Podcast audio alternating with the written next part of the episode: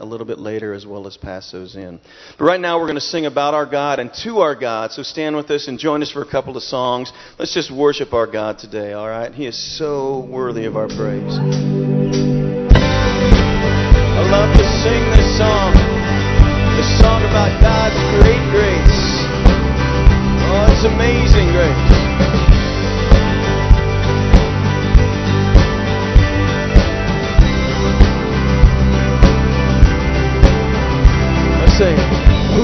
of power.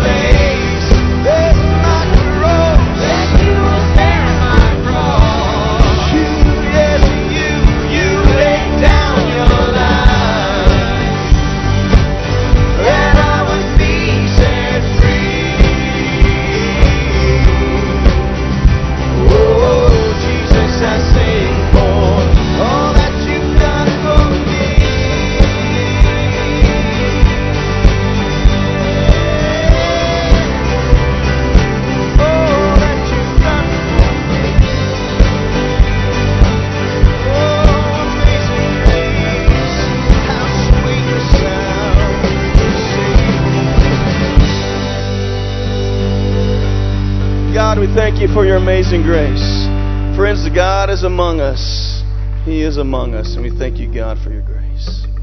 We're going to share on a new song together. As you learn it, sing along with us. It's a great song of just surrendering all we are to our God. The song says, God, just do what you want to do. We want you to be in charge of our lives and your church. Let this be your prayer today.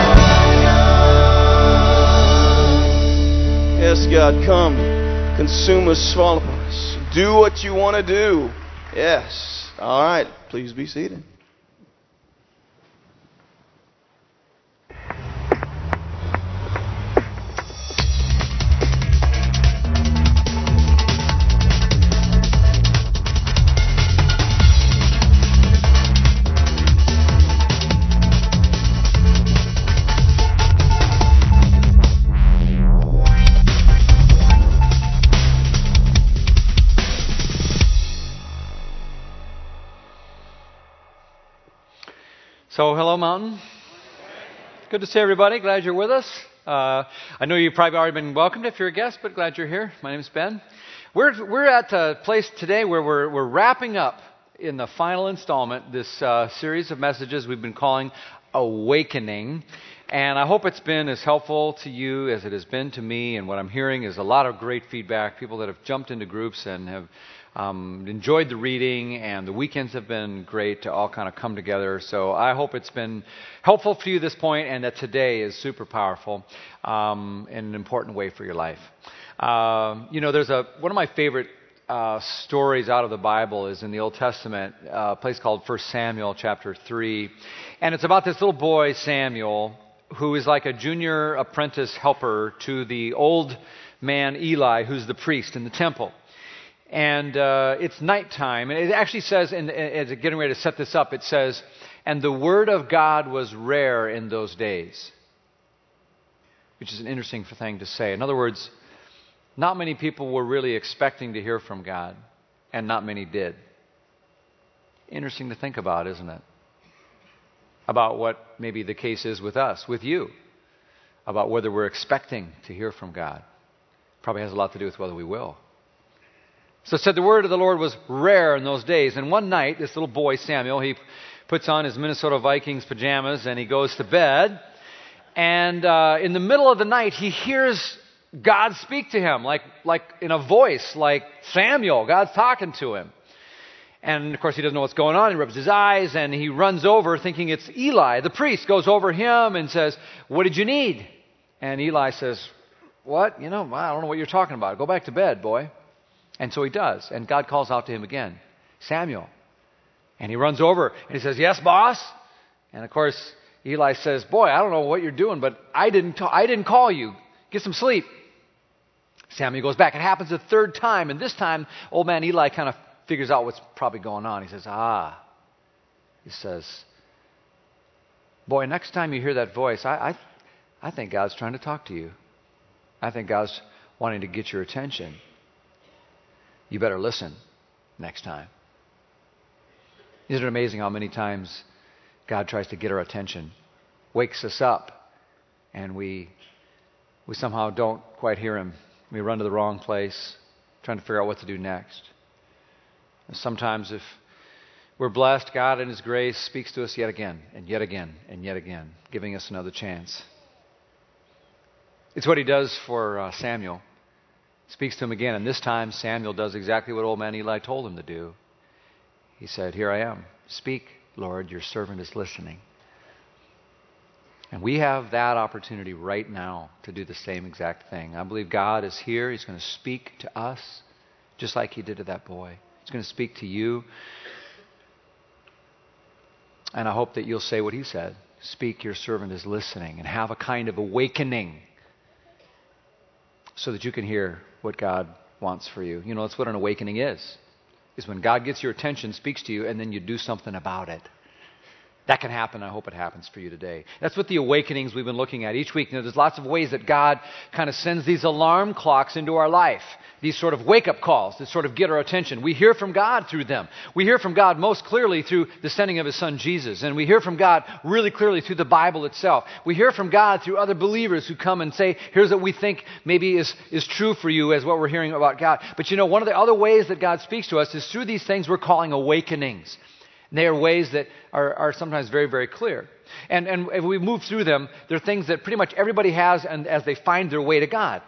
And, and the first awakening was, if you remember, the awakening to longing. Remember that one? Say longing. Longing. We're going to repeat these to kind of anchor them in our heads, okay? So longing is that reminder that when you have that awakening, there's these, there's these certain things that are like hardwired into every one of us. Things we long for where we say, you know, there's got to be something more to life longings for purpose and meaning and love, and turns out they're actually put there by God and meant to lead us back to Him. Now, a lot of times, we use those longings to pursue the fulfillment of them in ways that only hurt us and don't help us at all. And so, this is a reminder about the story that Jesus told. We've been looking at it every week from Luke chapter 15 about the young boy who goes to his dad and says, Hey, dad, I want all the inheritance I get coming to me because he was saying, I, I, There's got to be something more and he believes he's going to find it out there in a distant country somewhere else. And so the father gives him his money and he runs off and he squanders it in wild living. Eventually he comes to his senses and he circles back home to, to the father who welcomes him. That's the story. We sometimes call it the prodigal son or the lost boy, the loving father. And that's a reminder about the awakening to longing. And then what happens when we chase down these dead ends, we always end up with some, some regret. And when you finally awaken to that, like, wow, I don't want to be here. Or wow, I wish I hadn't have done that. I wish I wouldn't have made that mistake. That sorrow and that regret is actually kind of an awakening that can also lead us homeward to God. There's a shame cycle we can't get out of, and we begin to recognize I need some help. I, I, I need, I need some, some things to happen that, that, that need to change me and others around me that I can't do. And it's the awakening to need. And that's that one where we say, Man, I need help. And we realize that help has a name, and, and his name is Jesus. And, and, and that leads us to that awakening we talked about last week, which is the awakening to love. And love is that thing that we all long for so much in life to know that somebody knows me and still loves me. And we discover that it's found in God, this, this image of the son coming home to discover that a father, instead of scolding him, runs out to meet him, hugs him, embraces him, welcomes him, loves him, kisses him, puts a robe on him, is a reminder that all of us can come home to a God who loves us after all. And that makes us his beloved children. That leads us to today, where we're going to wrap up with one kind of final awakening that really sums up all the others and brings them all into a laser focus. And it's the awakening to life. Everybody say life. We're not going to talk about life. We're going to talk about life, like viva, like life. You know, there's life, and then there's life, right? You know, there's just there's a way of bumping through daily existence, like a zombie driving to work, a zombie bumping around the house and doing all these things, where, where we're not really living. You ever feel like, have you ever felt like you're just going through life, but there's no life going through you? There's a difference between life and life. And we need to wake up to life. To the life that's full and good and full and beautiful and, and the way we were really meant uh, to live. Because so often we just kind of amble, wait, uh, you know, aimlessly, like we're sleepwalking through the routine of life. You know, you take out the garbage, you read some junk mail, feed the dog, water the plants, look for the remote, watch some news. Where's my keys? Put your glasses on.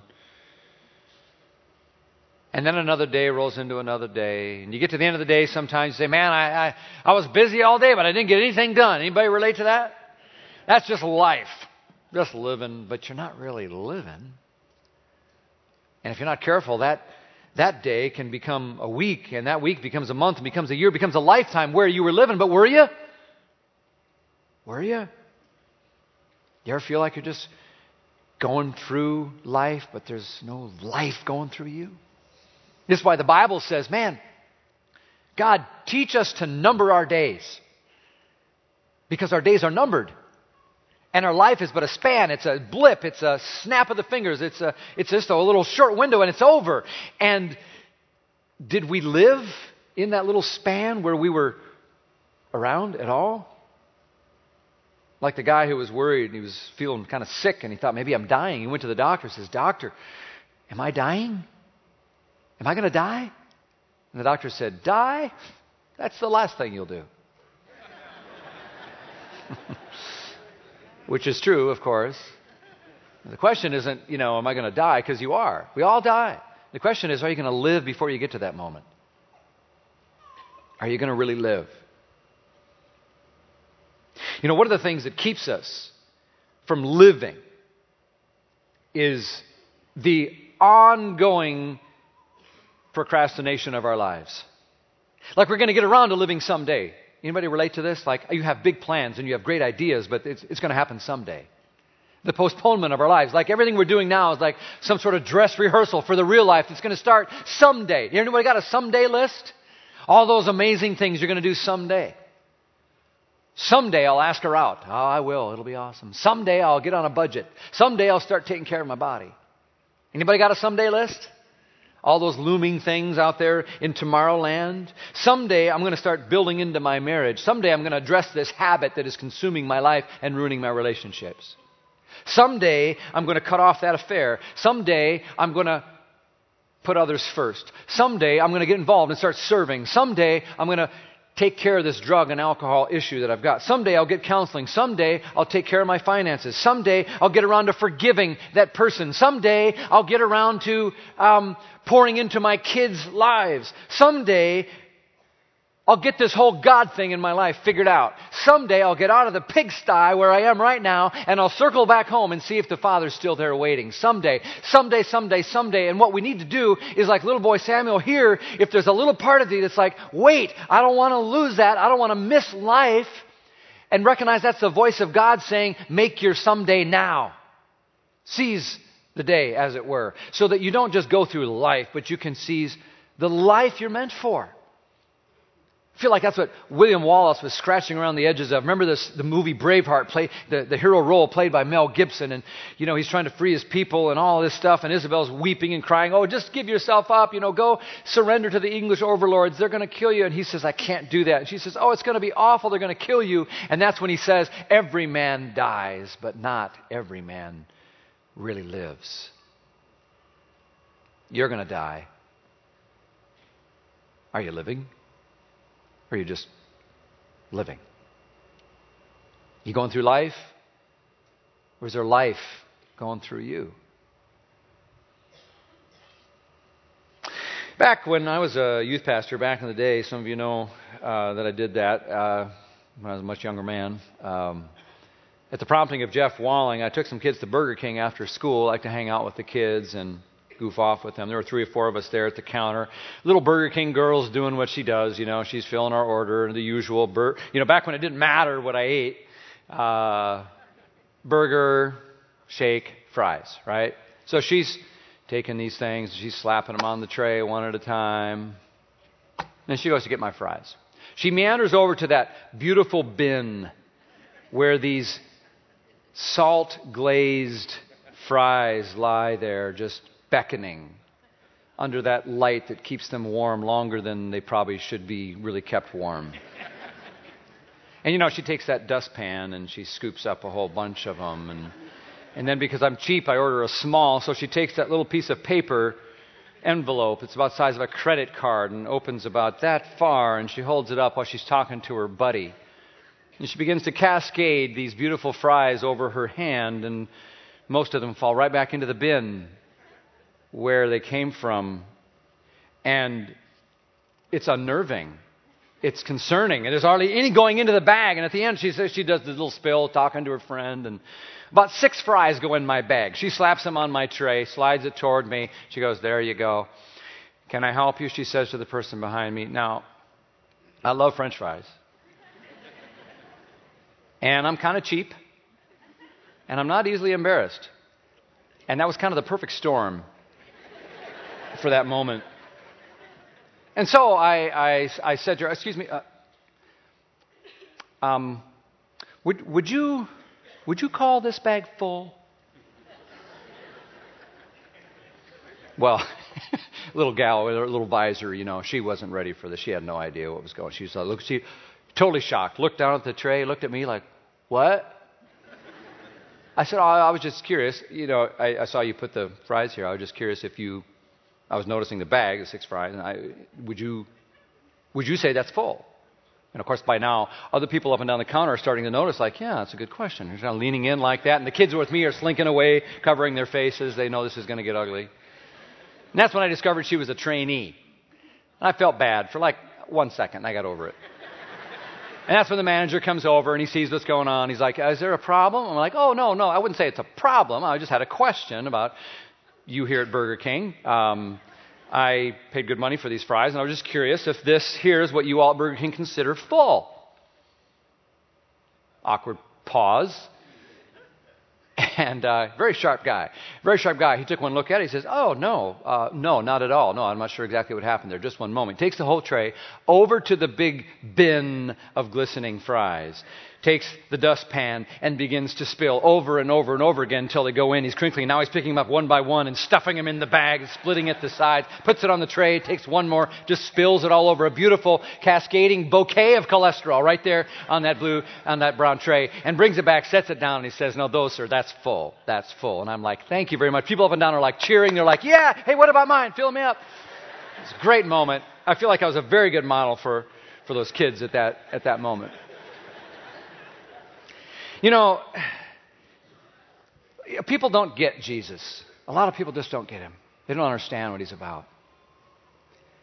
They, they, they, they think like he's some good guy, some moral teacher who came from heaven to be religious, to turn some water into wine once or something and call it a day. They, they think he was primarily interested in making sure everyone understood a new list of do's and don'ts. Just sort of a different list of do's and don'ts than those other religions. This is the right list of do's and don'ts. And they think that's what Christianity boils down to. Jesus is an okay guy, but not someone you want to invite to a really fun party, necessarily.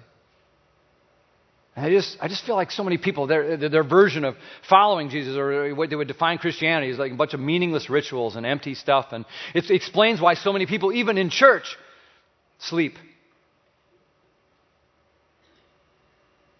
But you know, Jesus, He's so much different, so much cooler, and so much better than that. And I think of that one time where He said, and you want to know why the Father sent me? You know why I'm here? He says, I've come that you might have life. Life, not life, but life. And, and then he says, I, I've come that you might have life, that you might have it to the full. Full. Not half empty life, not sort of life, but full. Jesus wants you to, to have a full bag of fries. Tweet that. Because it's true. And that's what we all long for full, abundant life. You know, as we've been working through this series, we, we created this backdrop here. A bunch of people made, a bunch of volunteers put together, and our crew here at the church. You've maybe noticed it. It's a big clock, right, as a reminder that our life is ticking, and one day it's over, and it's time to wake up. And some people ask me, starting the first week, hey, what's the significance of the clock? I said, well, it's a clock, you know, wake up. No, they said, no, no, no. I mean, the time, it's like 1010. What's up with that?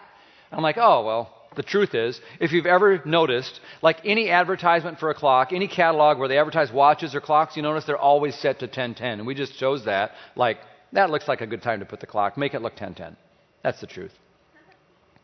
Did you know that, by the way, that they're always set at 1010? Did you know that? See, you learn something. You come to church, you learn cool stuff. But then it dawned on me oh my goodness, wait a second.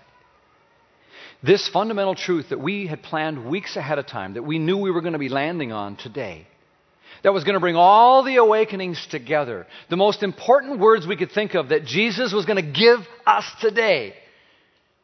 These words that sum up the thing we must awaken to, or none of the rest of it even matters in your life, are found in the Bible, in the Gospel of John. You know where? John chapter 10, verse 10. John 10 10. It's like God was winking at us the whole time, like this God incidents where he was saying, That's where we're going. You know what time it is? It's John 10 10 time. Jesus says, Stop just going through life. I have come that you might have life and have it to the full. Instead of that empty bag of fries with six fries sitting there that you've been living. That's who Jesus is. And that, that's why he came. And that's what he hopes will happen in your life and mine. Now, when you look at that word life, you, you, you, realize it's translated lots of different ways in your Bibles. It might say abundant life or full life, or uh, Jesus says, I have come that you might have rich and satisfying life. There's lots of of qualifiers there. But we tend to think of that abundant, full life as more. That's just the way we think because we're Americans. We like more. We like to supersize everything. So, so more. You know, we like more money in our bank account, more candy in my bag, more rich relationships, more, uh, more wins for the Vikings and Ravens. Can I get an amen? right? More, more, 25% more Doritos in this bag. So buy that one. If, if you zip this credit card, you get more uh, points on, on, your on your uh, you know account and so forth. So we tend to think of fullness meaning more. Well, here's a clue what Jesus meant when he said fullness of life. He didn't mean just more. And one of the clues is that in the Bible, in the New Testament Greek, where it was written, there are two different words that are translated life in English. Two different words for life. And the first word is bios. Say that word with me. Bios. You recognize that probably, like biology, biosphere, that kind of thing. Bio, it means life. It means physical life, biological, natural, material things and, and life in that sphere. That's what it refers to. And you're, you have a bios life. It's just life. You just live. My dog has bios life. A human life, the typical BIOS life, you get about 250,000 hours of sleep. You eat about 75,000 meals, and you head to the restroom about 200,000 times, unless you eat a lot of Mexican, then it goes up. But that's BIOS life. There's another word for life in the Bible, and, and that word is Zoe or Zoe. Want to say that one? Zoe? Zoe. Maybe you've heard a little girl named Zoe. Now you can tell her your name means life. Like you go to the zoo, or zoology is the, the logos, the study, the words of life. And in the Bible, this is a different kind of life. If bios is like the quantity, the number of meals you eat, Zoe is the quality and the kind and the substance and the depth and the richness and the fullness. It's a sort of, it's life. And Jesus says, I have come that you might have Zoe, life. Yes, God gives us our bios life too. And that's included in Zoe life. But there's a richness and a fullness to life that some miss and that you're called to. And God Himself is life. God is life. He's, and Jesus says, I am the way, the truth, and the life.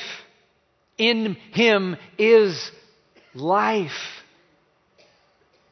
The life that we are made for and long for, but the life from which we can be separated and go pursuing in all kinds of empty ways.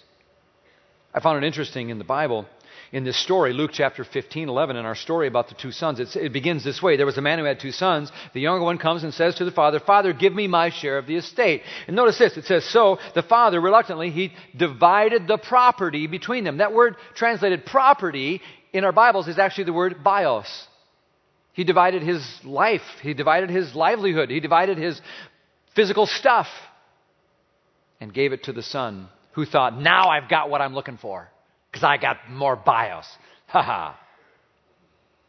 Someone says the Father is saying, Here, here you go. I'll let you go chase after all that bios life can offer.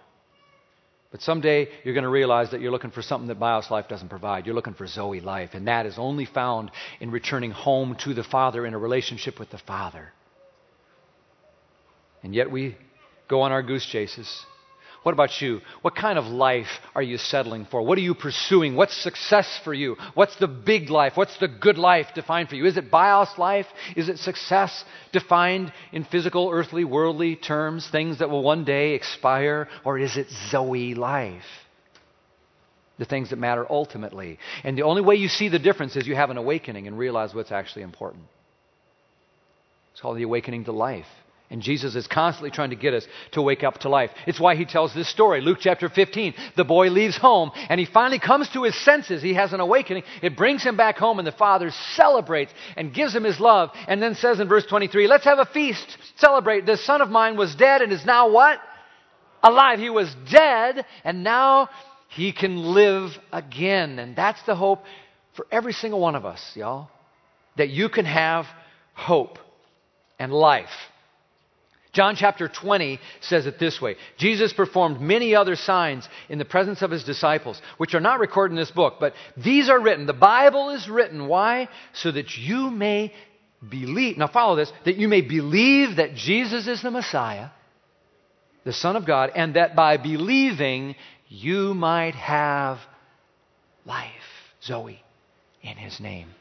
If you will believe in Jesus, you can have the life of God. The real life, the rich life, the satisfying life, the full bag of fries life that lasts for eternity.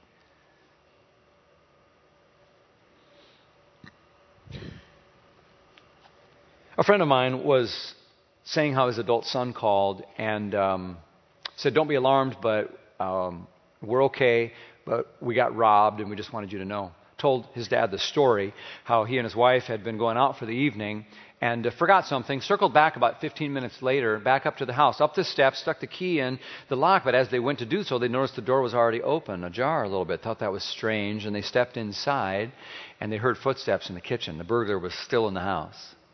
Their hearts just seized, you know. And in a panic, they sort of ran back out the steps, dialing 911 as they did, and heard and saw the burglar jumping out the back window and running through the yard to escape. Got away with a couple of laptops, rifled through some drawers and all. But that wasn't all he took. You know what I mean? How do you think they felt the next time they came up those stairs and stuck that key in the lock to go in their home? Would it surprise you to learn that they moved within 30 days to someplace else that felt more like home, that felt more safe and secure? Something way beyond a laptop was taken and upset their life.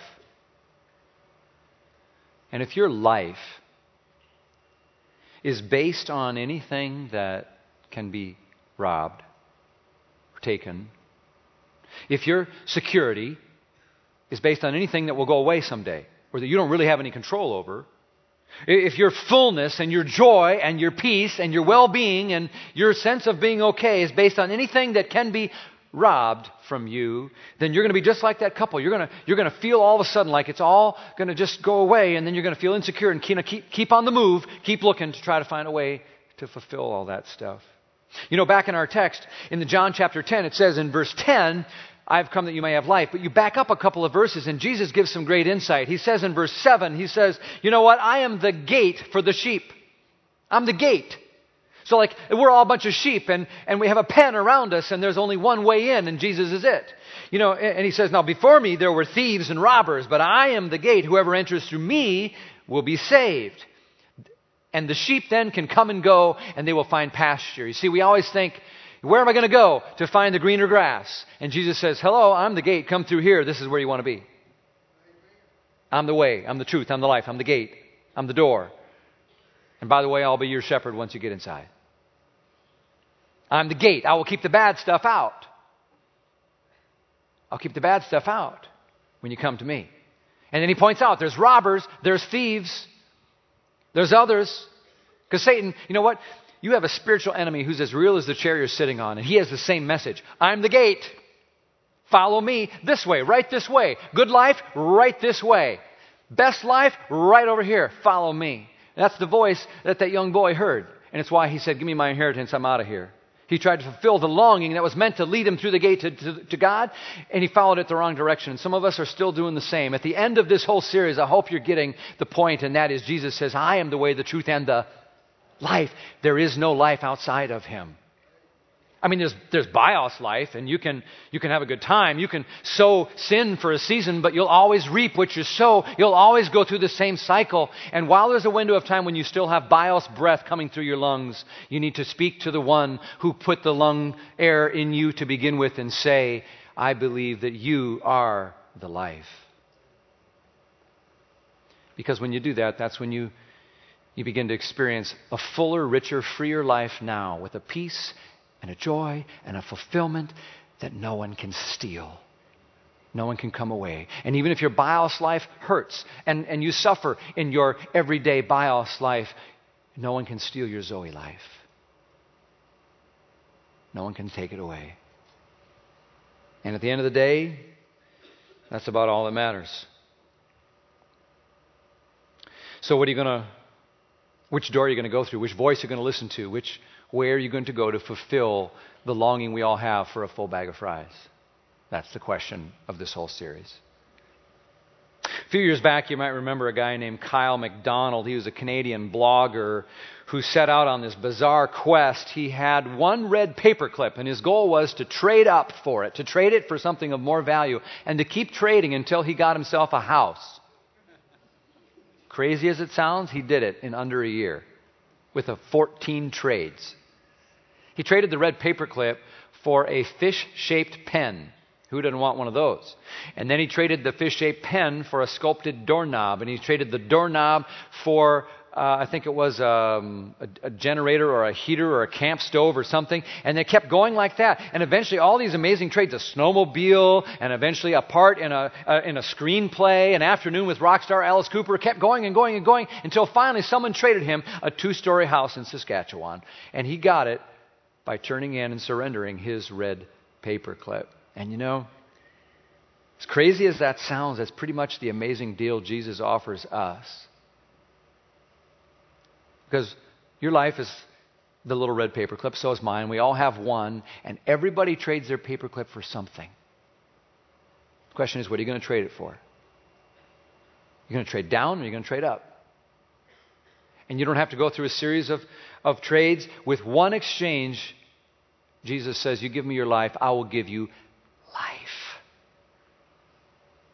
You surrender, you trust, you repent, you obey. You love, you follow. I will provide for you life. More than a two story house, but life. Everybody trades their paperclip for something. What are you going to trade yours for? As Jesus says it in Matthew 16, if anyone would come after me, they must deny themselves and take up their cross. There's going to be a cost here. And follow me. You got to give up your red paperclip. We're like, oh no, but I love my red paperclip. But you're going to trade it eventually, and you're going to either trade down or up. And the only way to trade up is with Jesus. Verse 25. So whoever wants to save his life, oh, I want to hold on to my paperclip, you're going to end up losing it in the end anyway. But whoever loses it, gives it up willingly, you'll find it. You'll, whoever gives up your life will find life. For what good will it be for a person if you gain the whole world, but you lose your soul? Is anything more important than your soul?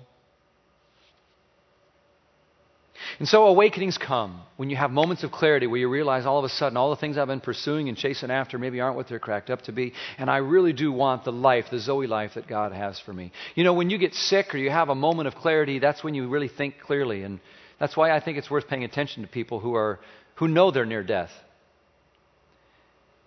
Larry's that kind of guy. Um, he was as healthy as anybody. And then all of a sudden he got diagnosed with ALS or Lou Gehrig's, and it crippled him rapidly.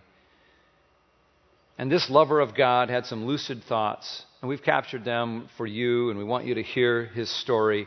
About three or four minutes. And I found it very moving and convicting and clarifying for me, and I hope it does the same for you, that you might be able to hear God get your attention as Larry speaks. Go ahead and watch the screen. Um, for the next 30 days, I would want my spiritual life to be one that people can look upon and say, there is somebody who believed God, believed that he knew God was doing what was best for him. There is somebody who's family knows they're loved because not only because I love them, but because God loves them, because I have shown them how to love and how to love God. And I hope that um, people can see that when they meet me. Since I was diagnosed, I had a lot of regrets. Um, I wish that um, I regret that uh, I, there are times where I felt like, oh, I know, like I could have been a better husband. Um, instead I was a very selfish person. Um, I regret being, you know, always thinking of myself first um, instead of my wife and my kids sometimes uh, when it came to work. Um, there's no job. If I were to get healthy today, there's no job, no amount of money that would keep me from my family like I used to stay away. There's no sporting event that would keep me away from my family. Um, that's probably my biggest regret. At whatever campus you're at, don't look at life as a series of hardships over finances. Look at life as how can I take one step today to be closer to God than I was yesterday.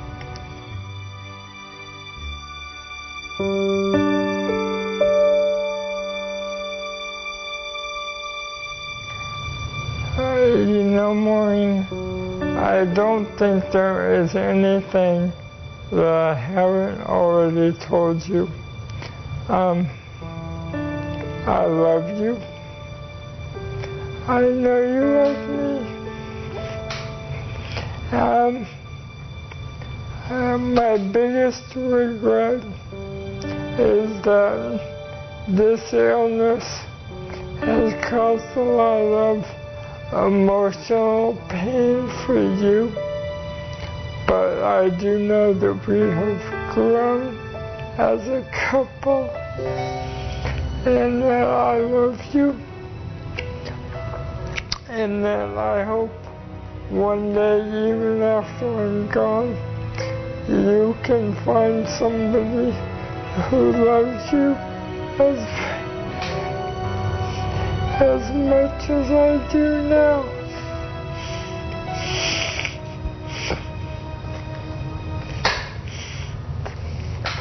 And yes, you can use this.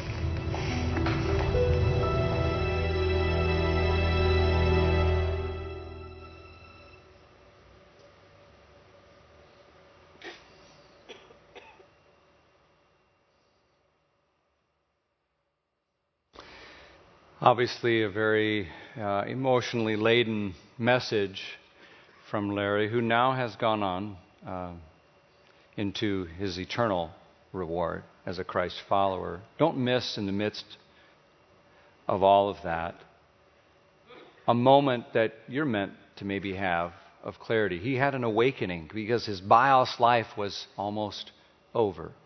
And of course, that moment comes for all of us eventually. And the moment he had of clarity in that moment is the moment that we're invited to have right now an awakening to what's truly important in life. And so we wanted to bring this whole series down to a laser point where it would be Jesus and Jesus alone speaking to you, just like he did the boy Samuel, calling your name, and that you would say, Speak, your servant is listening, and that you would hear him say, Will you follow, trust, serve, obey, love, and come home to me with all that you are? Will you? As long as we continue to seek our fulfillment and our security, our hope and our joy in other ways, we will continue to be frustrated and sorrowful in our lives in one way or another. The awakening we need to have is the awakening that Hope has a name. Love has a name. Fulfillment has a name. Peace has a name. Security has a name. Life has a name, and his name is Jesus. And he invites you to commit to him now. I promised that we would have an opportunity for people to sort of express that outwardly uh, on this day, and that is, in fact, the case. In a moment, I'm going to pray, and then we're going to sing a beautiful song. And as we do, um, anyone who wants to sort of come and say, I want to mark that moment publicly through baptism, if you've never been baptized, you've never, or you know it's your moment to do that, to say, I, I want to get baptized, the service will dismiss, and then we're just going to have an opportunity for anyone to just, we've got everything you need. Uh, we'll walk you right backstage, and you can put on some trunks and a shirt and whatever, and we'll, we'll take care of baptisms. And all of you are welcome to hang, anyone that wants to hang around after the service is over and, and share and celebrate with those baptisms, you can do that. So you can just make your way in the song or after the service, however you want to do it. But the main thing I would want you to know is that each of us have a moment of decision to make. And if you need to make a decision for baptism, let me remind you what the scriptures say, Romans 6. Don't you know that all who were baptized into Christ Jesus were baptized into his death? We were therefore buried with him in baptism. You surrender your red paperclip. Why? Well, just as Christ was raised from the dead to the glory of the Father, so that we too might have new life. And I pray that you'll have new life in Jesus. And if you've never expressed that through the waters of baptism, here's an opportunity for you to respond to that.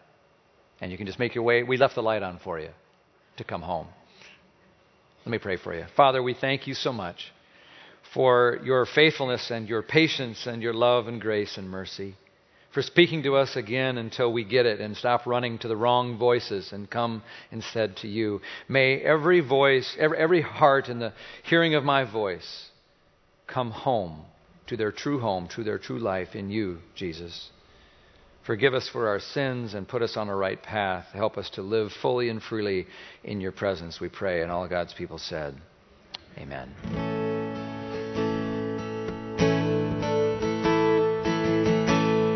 Let's stand, let's sing, and respond to our God.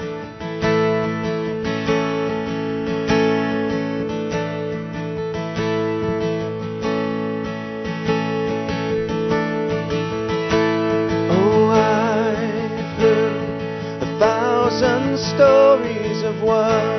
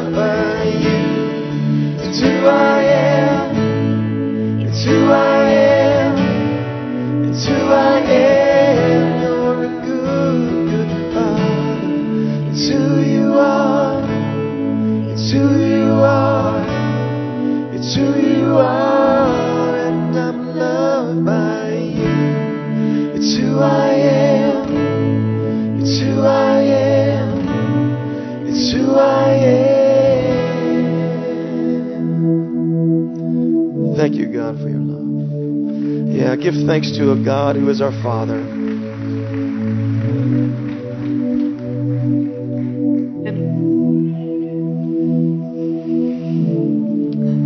You know, Jesus said if you try to hold on to your life, you're just going to lose it. But if you want to find life, find the real life, the good life, the full, free, abundant, new life that you were made for, then you got to let go of it.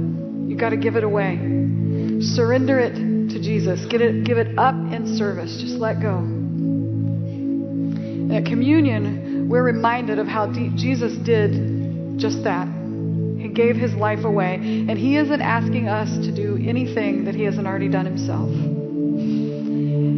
And so the bread and the cup uh, remind us of his sacrifice. It's his body and his blood uh, that we remember that he gave freely for us. But you know, he also got his life back because he gave it away. And so in this moment, uh, we gather around this table ready to receive from him, to receive his blessing, to receive his grace, to receive his love and his gifts. But before we can receive, we have to give. The thing we are asked to give by him is nothing less than our whole lives. But if we try to hold on to it, try to save it, try to keep it for ourselves, then we're just going to lose it. It's in giving it away that we find real life. So, in these moments, uh, let's offer our lives again to God. Let's surrender uh, to Him. Surrender your heart and your life to a good, good Father. And trust that what He's going to give you uh, in return is new life, real life, better than anything you could have done on your own. Let's pray together for our communion. God, you are indeed perfect in all your ways and in all your ways to us. And as we gather around the communion table, we remember your perfect sacrifice. Gave your whole self. While you were on the earth, you gave your whole self, and then you offered yourself in death for us. And so in these moments, we remember and we give thanks. Lord, draw us to yourself. Help us to surrender, uh, to let go of the life that we hold on to so we can have real life in you. Uh, bless these moments together. Bless uh, the bread and the cup. Uh, to receive these gifts, uh, to in turn give ourselves to you. We pray in Jesus' name. Amen.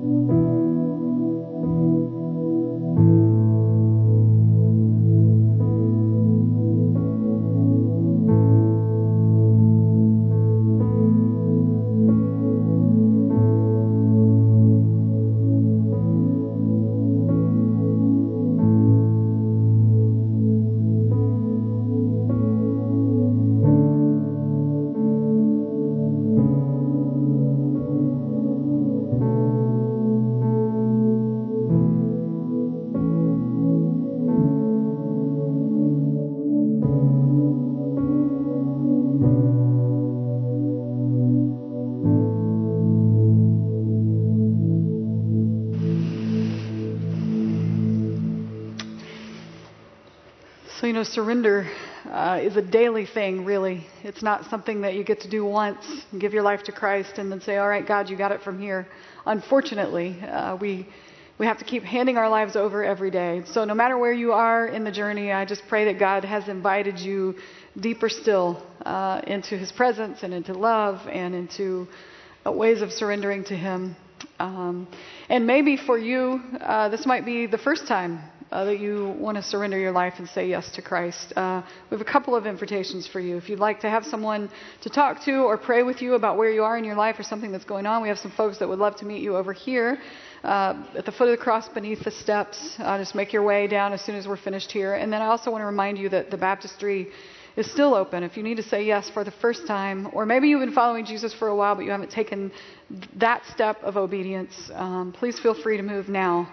Uh, the water is warm, and uh, there's some folks waiting there to meet you, and Jesus is waiting for you as well. So uh, take advantage of that. Well, one of the ways that we stay connected as a community is through something as simple as a welcome card. And I hope that you've already filled that out and uh, drop that in the bag in just a few minutes. One of the ways that it keeps us connected is just by saying that you were here. We were here together. And then another thing you can use the card for is to list any prayer concerns that you might have and allow our elders and other leaders in the church to be praying for you throughout this week. And then also you can sign up for our next Welcome to Mountain class that's coming up uh, Sunday, November 8th, November 8th right here at the Mountain Road campus. And I just, if you've been putting this off, please take advantage of this because this is the last one in 2015. So if you don't sign up now, you have to wait till the cold, dark afternoons of January to come out and uh, it's a great afternoon. Ben and some of the others on our team uh, just gather for lunch. We'll talk about just some basics of Christianity and of our faith, talk about our vision for the future and where we believe God is taking Mountain as a church, and mostly just talk about how you can jump in and get connected and be a part of the great stuff that's going on. So take advantage of that. Well, it's time now to worship through our gifts and our offerings. And if you have already had the opportunity to give online, I want to say to you and to those of us who will participate now that offering is an act of worship. Giving is an act of worship. Uh, and that's why we do it, not, not because we have to, because anybody said it's the right thing to do. Um, and so if you're a guest, I really want you to hear that, that we give uh, because we love God, not because anybody has pressured us to do so. And we welcome you to participate, but don't don't want you to feel pressured in any way ever. So, uh, God, if you can't tell already, God is doing some amazing things around here. He is writing an epic tale, and He's invited us into the story. And so we give just to say thanks and to join Him in that good work. So, pray with me if you would, please, for our offering. So, God, we come uh, this morning as receivers from you and giving thanks. We're receivers of your love and of your grace, uh, of your Son Jesus, and so many other good gifts, uh, too many to even begin to name. But we also know that you have called us to be givers. And so, following God's call on our lives and following Jesus, uh, following our hearts uh, deeper into what you're calling us to, uh, we give this morning. And so, we want to give our whole lives, but Lord, now we give these offerings for the work of your kingdom. And we do so uh, with humble thanks for the mercies and the gifts that we have received. We pray in Jesus' name. Amen. If you're with us for the first time, I want to invite you to MI5. Uh, that's Mountain in five minutes. Immediately following our service, we'll gather right here on the floor in front of the platform. Somebody in about five minutes will give you a quick intro to the church answer any questions that might have come up for you, and we'd love to give you a gift uh, just for being a guest with us today. Well, there are all kinds of good things mentioned in your worship program. Uh, a lot more information even online. I want to just point you to both of those places. I'm going to highlight just a few, uh, but please take note of the other things that are going on. Mountain 54 for fourth and fifth graders meets every Wednesday night uh, right here on the Mountain Road campus at 6:30 p.m. up on up in Cook Auditorium, which is the beautiful stone building up the hill. So fourth and fifth graders take advantage of that. Well, our students are probably headed back now. Our, our middle school and high school students have been on the fall retreat this weekend. I've seen lots of great videos of both great worship moments and crazy, silly activity that only teenagers can participate in. Um, so they're going to be exhausted when they get back in just a little bit. And because of that, there's no echo and no collide this evening. Thank you for the echo. Thank you. Thank you. They will resume uh, next week at their normal time. So, gentlemen in the room, and the rest of you men as well, uh, there are two great, I'm not going to name any names, but I'm just saying, you're not all gentlemen. Uh, there are two great mid-sized groups uh, starting up this fall for you. Take note of those. One is Would Good Men Get Angry? The Spiritual Art of Managing Anger. That'd be good for all of us. Uh, and Fight, Winning the Battles That Matter Most. So, uh, two great groups getting started. Check those out. Stop by the Connecting Corner or go to the website for that. Also, coming up in just a couple of weeks is our Global Impact Celebration. As you know, God is just doing great things around the world and a, lot of things through our church. We get to share in global ministry. A lot of our own people are scattered around the world doing great ministry, and some of them will be home to celebrate with us. Uh, for our GIC weekend. So check out the activities of the weekend and be sure to be here to celebrate with us for that. Really important, especially for you latecomers who like to sleep in, next weekend is uh, time change. It's fall back. So Saturday night before you go to bed, uh, be sure you set your clock back one hour, or you will be here for the second service instead of the third. Uh, yeah, so I, it's one of my favorite days of the year because it means we actually get an extra hour of sleep. So take advantage of that. Um, and so we're wrapping up our awakening series, right? So wake up.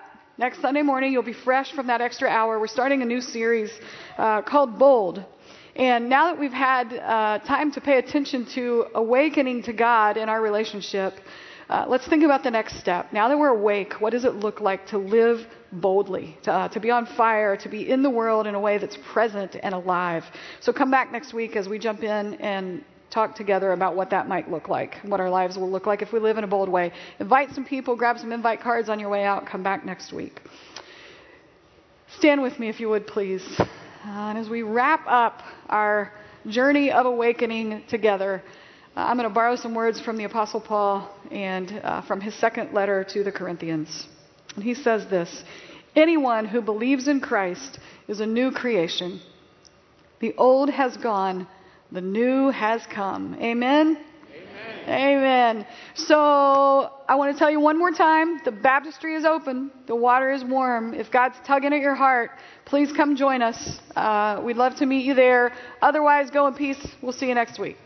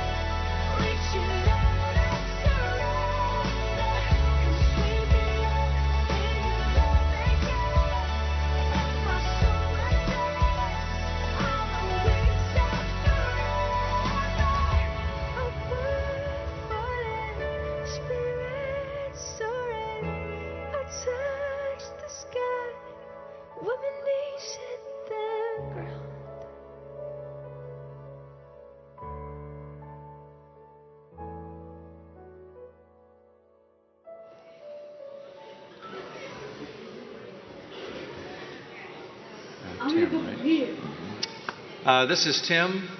I'm going to interrupt uh, Alex there for just a second. One second, Alex. um, Tim has come to commit his life to Christ today and uh, said there's a lot going on in his life and he's ready to commit his life to the Lord again and in a fresh way. And the waters of baptism are a perfect picture of that because the water will enfold you just like the love of God. The water is a symbol of the washing of all that's old and sinful that needs to be renewed in God. And uh, so I'm going to give you an opportunity to um, state your confession of faith as you believe. You can repeat these words, Tim. I believe I believe that Jesus is the Christ, that Jesus is the Christ, the Son of the living God, the Son of the living God, and He is my Lord and He is my Lord and my Savior. and my Savior. God bless you on that, your confession of faith. And based on it now, I'll baptize you in the name of the Father, the Son, and the Holy Spirit. Okay? You ready? Mm-hmm. Here we go.